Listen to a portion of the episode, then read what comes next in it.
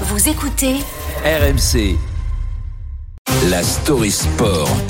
Thibaut, ce matin, tu nous présentes Tiffany Huot-Marchand, jeune patineuse de vitesse qui se bat pour retrouver la compétition après un terrible accident. Le 9 octobre dernier aux Pays-Bas, la jeune Française s'élance sur la patinoire d'Inreven.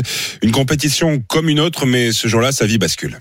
C'était une compétition qui servait de sélection pour euh, les deux premières manches de Coupe du Monde. J'ai fait un dépassement à l'extérieur. Une adversaire m'a involontairement touchée et en arrivant dans les protections, ma tête a heurté violemment mes genoux.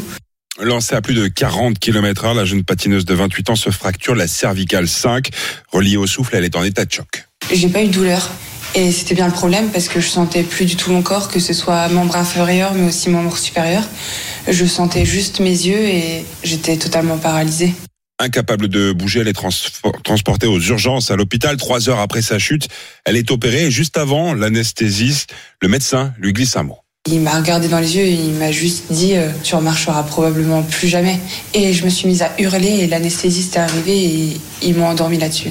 Une vie brisée en un instant, mais la jeune femme refuse de céder à la fatalité et combattre le destin qui lui était dévolu. J'ai enregistré une vidéo trois jours après l'accident où je me jure à moi-même de tout faire pour remarcher, recourir et repatiner.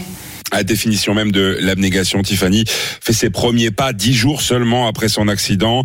À force de courage et de travail, la jeune femme a pu reprendre la course à pied. Elle est toujours hospitalisée à ce jour, mais elle devrait rentrer chez elle bientôt. Si elle sait que le combat n'est pas terminé, elle nourrit un rêve. Mon objectif numéro un, c'est de, de remettre des patins et d'aller sur la glace. Pas pour faire du loisir, pour retrouver euh, mon niveau et pour, euh, pour préparer au mieux euh, Milan 2026.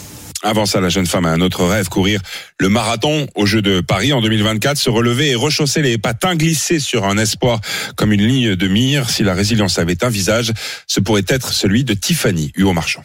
Quand t'as le désert à traverser, y a rien à faire sauf.